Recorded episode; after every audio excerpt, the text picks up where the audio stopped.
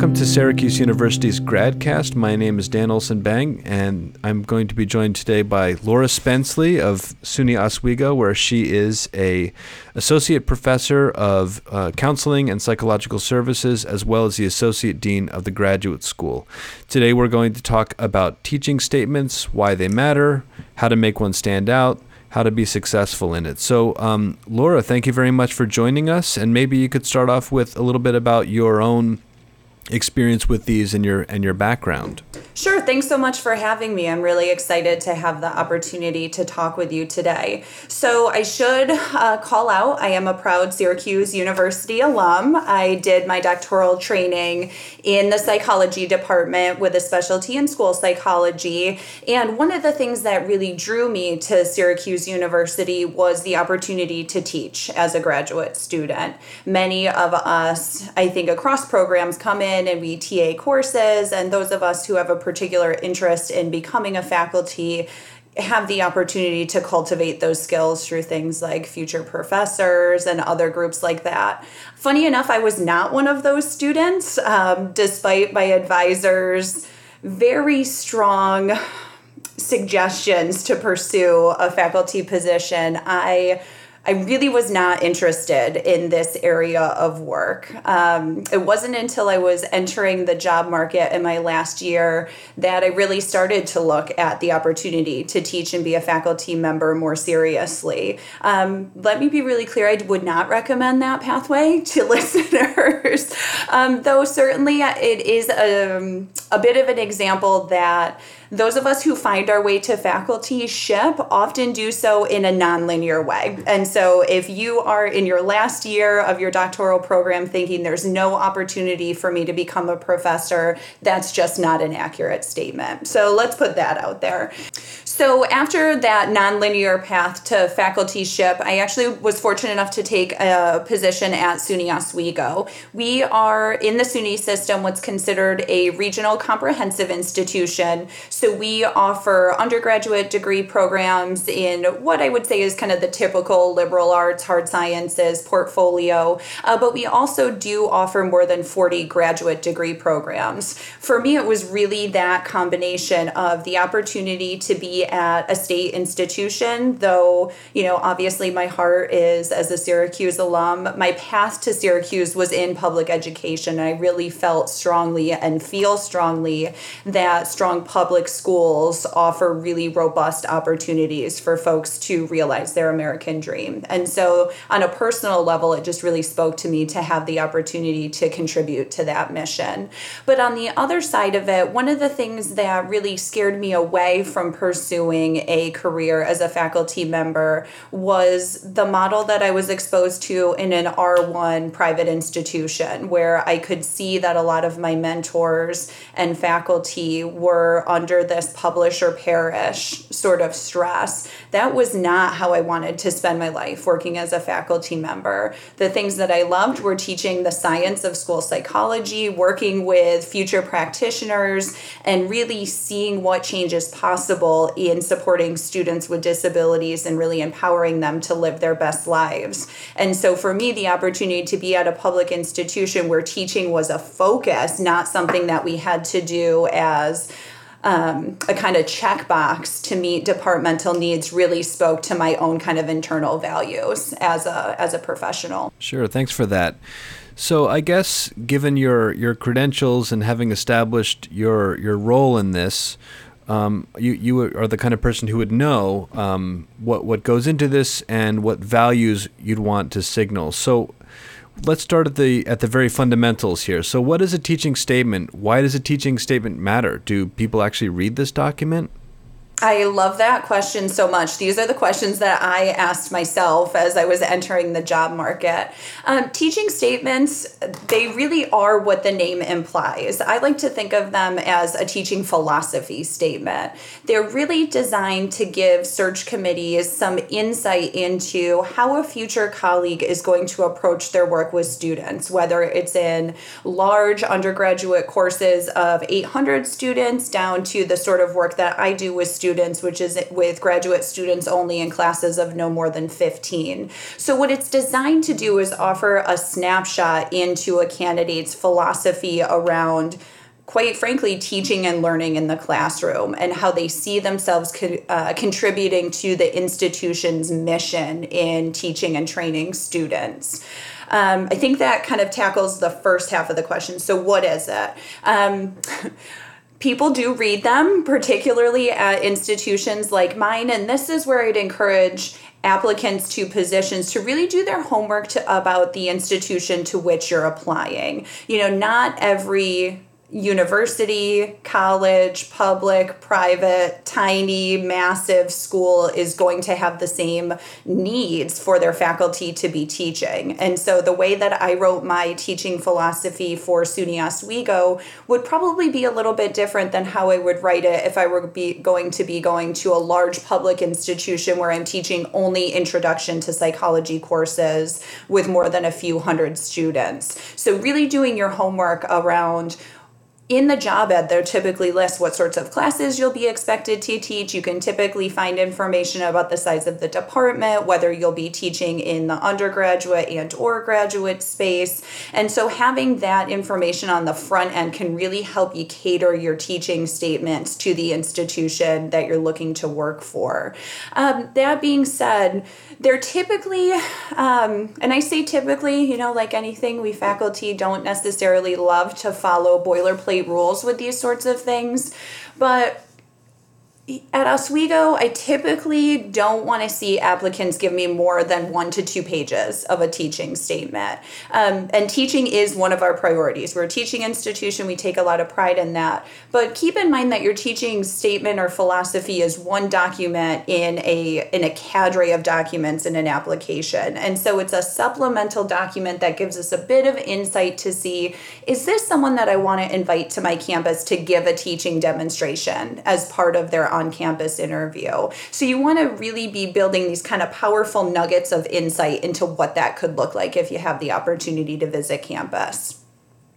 I love that idea of nuggets of insight. You know, one of the things that I think about with a teaching statement that I see that's really good is I view it as kind of a camera in the back of the classroom that shows what you're like with students and absolutely, yeah. And what's really important to get across to people is just that this is not some highfalutin.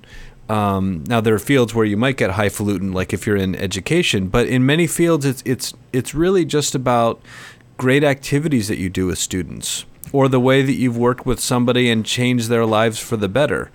And so it really gives a sense, like you said, those nuggets of insight, uh, which often translate, I think, into anecdotes about your successes and, and work as a teacher. Although, one thing to say about that is I've actually seen really good statements that talk about the failures of teachers and how they've adjusted over time to, you know, to get better.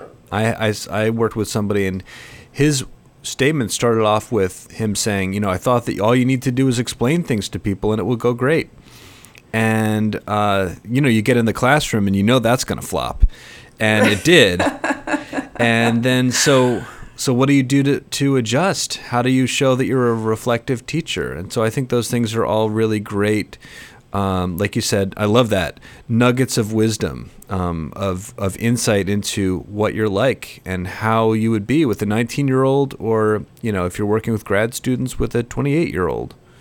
Absolutely. And I want to piggyback on something that you said there, and that sometimes I think folks think that they have to paint this rosy picture that they've never struggled in a classroom or that they're coming to campus armed with every instructional strategy, a fully kind of actualized philosophy of teaching. And the reality is, we know that folks don't come to campuses empowered with all of that knowledge or having done everything perfectly. So, another thing to really reflect on, to use your word, is is what campus supports exist for mm-hmm. developing instructors. I know Syracuse has a number of programs, trainings, uh, groups, both formal and informal, that meet on campus. SUNY Oswego is really similar. And that's again where I think you can do your homework about the institution where you're applying to say, maybe I don't come to this campus with a lot of experience leading a classroom, but here's how I'm going to use the resources available to me to help cultivate the work that I'm doing with my students. And I think so much of that um, relates to how you're going to be a mentor to them an ally to them, those first gen students, students that are having difficulty um, acclimating to a campus community, whether it's non traditional students coming back to higher education after 20 years, and really signaling how you're going to support every student that walks through that door, not just how you're going to teach, you know, 18th century philosophy to 19 year olds as if that's not enough of a teaching challenge, right? Absolutely, right? um, so, what are some elements? We've talked sort of broadly, I guess, so far, but what are some of the pieces that go into uh, this one to two page document that you're describing? Sure, it's a great question. And this is where I would encourage folks. Um, I'm not going to promote any certain sort of search tool, but poke around the internet and take a peek at what folks have put out there. Um, you're going to want to organize it in a cohesive way. It's it's not informal. It's meant to be a formal discussion and presentation of your philosophy in teaching and instructing. And so I would say take it seriously on the front end. You know, I've already said folks read these, but remember, this is your um, projection of yourself to your future employers. And so it's really important that, you know, on the front end, proofread it, make sure you're talking about the right institution, make yes. sure you're talking about um, the right type of institution. If you're applying for heavy research versus heavy teaching, you're going to want to write different letters. Um, really customize them to the institution that you're applying to and do your research there as well. There's really no excuse with today's technology and access to information, whether you know someone through LinkedIn or you meet them at a conference or you're just doing a website search, you can really get a good sense of the teaching requirements and um, let's say kind of general climate on the campus. But more importantly, I like to think of a teaching philosophy statement as almost like you've kind of highlighted already, Dan. It's a snapshot into what I could expect to see from you if I'm popping into a classroom. And so I think of it as kind of having three layers. The kind of first layer is your overall philosophy around education. And this does not need to be highfalutin, right? Um, I've already kind of shared mine. Mine is that education is a pathway to the American dream right? That would be a theme that i personally would include in my in my teaching statement. I think i did include it in my teaching statement. Uh, but then really breaking that down into a more specific and domain specific discussion. So for me as a school psychologist you know that incorporates a number of my ethical practices as someone who respects the rights of all people, recognizes that diversity of thought and perspective is a great thing, but that also comes with so, how do we address this in the classroom?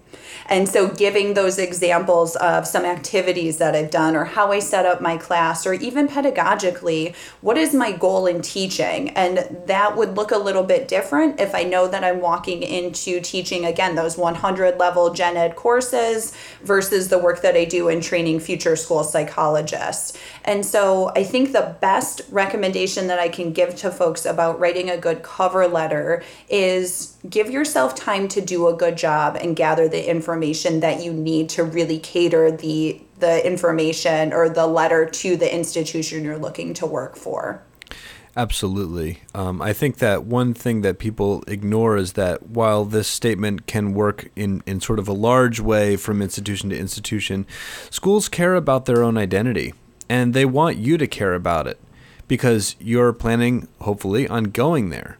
And one thing I always tell people, and many people resist this advice, is if you're not going to do it, somebody else will.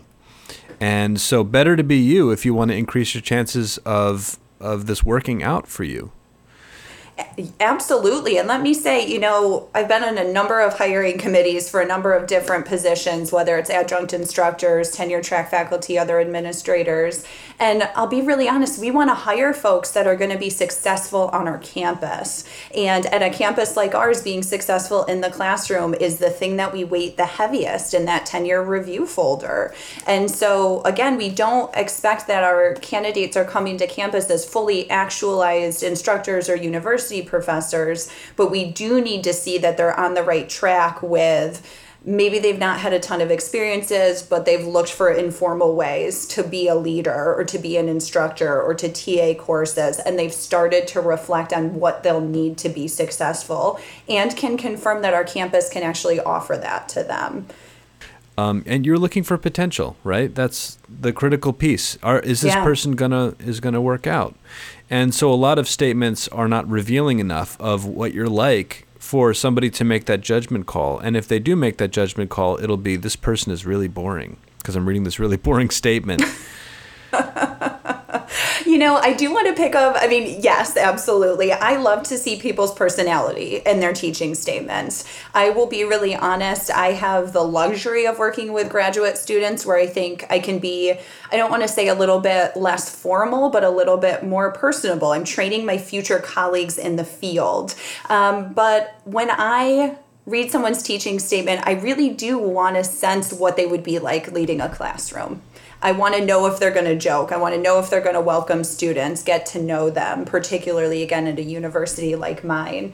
But you had said something really important about talking about failures or opportunities for growth. And I just want to emphasize that, you know, if you've had an opportunity to teach previously as you're crafting your your statement take a look back at your teaching evaluations. What were some of the things that folks really highlighted as your strengths? They may not be the things that you necessarily think of in reflecting on your teaching. And also reflect on their recommendations for change and how are you going to use those to inform your your next round of classes in at my institution this is something that we address in our continuing appointment materials is incorporating te- um, classroom feedback into improvements in the curriculum and course delivery. And so just getting into that practice of we work in iterations. Not every time that we offer a course is it going to be the best time we offer the course, but showing that you can grow from that feedback and are willing to hear students really goes a long way to demonstrate that readiness to come onto a college campus as an instructor. So now we're on to um, potentially my favorite part, which is the bloopers. What are the kinds of mistakes that people commonly make that you would do well to avoid? Yeah, so in my field, um, as a helping professional, the personal essay about the long and deep history of family dysfunction is one that I would strongly dissuade you from including in a teaching statement. Uh, that's not to say that sharing vulnerabilities is always a bad thing. I think there could be a really powerful message there um, for a number of reasons, but I think the biggest recommendation there is really reflect on what the goal is here. The goal is to give folks a snapshot of your teaching acumen and potential, as we've said. And so I would avoid including anything that doesn't contribute to that mission. This is not the time to talk about what you like to do for fun. This is not the time to talk about um, your grant funding. This is not necessarily the time to talk about your scholarship unless you're going into an institution where your teaching and research is inextricably linked. And there are certainly those positions out there. Um, so I think going going off of that is being too long in the tooth. You know, folks don't need an entire expository essay on how you came to higher education and every barrier that you've overcome. We really want those, again, let's you st- stick with that term of powerful nuggets that will predict your success or your fit for that campus. And so any of that construct irrelevant noise that gets added, you know, I was consistently rated as the nicest TA in my area. I mean, okay, that's great, but that doesn't necessarily tell us that you're a good instructor, for example. Um, I've seen them that are very short, like a paragraph that say, I'm committed to doing a good job teaching and I'll do whatever it takes. That is equally unhelpful in helping us understand or evaluate your fitness for a position on our campus. And so I think of them as the the tone that you want to strike with them is they complement the rest of the application materials from your cover letter, your statement of research, etc. Uh, but they don't leave folks saying, "Well, I don't need to see that person teach." You want it's a teaser to what we can expect to see from you on campus. To those um, issues, bloopers, things to avoid, I would say, um, and this is something that comes out of um, the, you know the ones that I've been reviewing sort of prior to being sent out, but I see a ton of pseudo highfalutin language. I see a lot of people talking about creating global citizens, critical thinking, um, and who knows what else. I'm a student centered teacher. I do a combination of mini lessons and um, lectures. I, I hold office hours. I mean, some of the things that, that you're describing in this are just ways of saying, I do the job that I'm required to do. Of course, you do teaching, you know, of course, exactly. you have office hours. That's a requirement. You didn't make up that idea. Um, and so, a lot of these, by not having nuggets in them, by not having something concrete in them, they fall into this kind of, of territory where, where nothing is real. It's just this kind of set of platitudes. That's a great way to say it. That set of platitudes. Um, so, how to avoid that? You know, ask a friend, a mentor, your advisor. Um, if you yourself read this and say, "I am just saying words and I'm not telling people a story," you know, that's that's an opportunity to really reflect and revise that statement. And I would I would err on rather than putting this you know five page document of 5000 words out there build it like you're going to build any sort of compelling argument. Start with your bullets, build it out like you learned how to write essays, and include evidence of each statement. If you're saying that you are going to build global citizens, give an example of an activity that you did that you're really proud of that would demonstrate a learning outcome that's related to appreciation for diversity or global cultures or something like that. And in this case, I, I think you're totally right. In in the case of a teaching statement, anecdotes are evidence Exactly. They are your proof. And exactly. so you really need to have that.